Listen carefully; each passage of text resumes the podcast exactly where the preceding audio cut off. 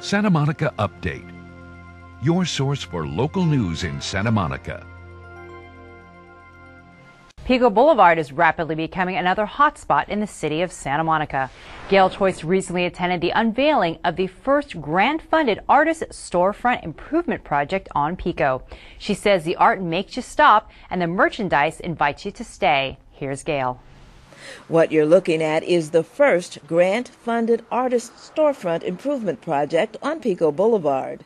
Santa Monica artist, inventor, and fabricator Steve Craig was selected to design the storefront art installation at Acapulco on Pico Boulevard. This is kind of an exciting night for us because uh, we have the opportunity with City of Santa Monica uh, the Economic Development Department with Buy Local and the PIO, the PICO Improvement Organization, uh, kind of conglomerated and got some funds together.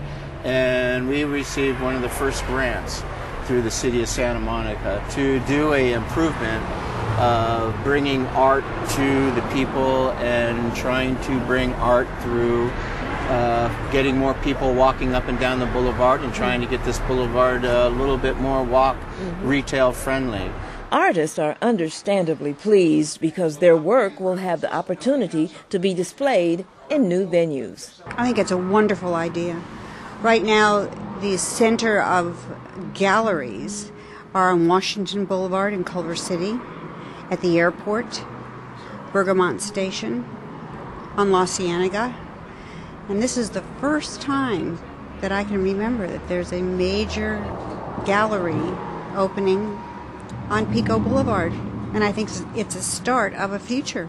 Acapulco stores are rich in color and unmistakable style, and they have enough space to feature an interior pop up gallery. We specialize in vintage uh, fabrics, so we specialize in vintage pillows. Uh, we do have a line of about 500 new fabric that we can manufacture anything from pillows, bedding, window treatments, reupholstery, new upholstery.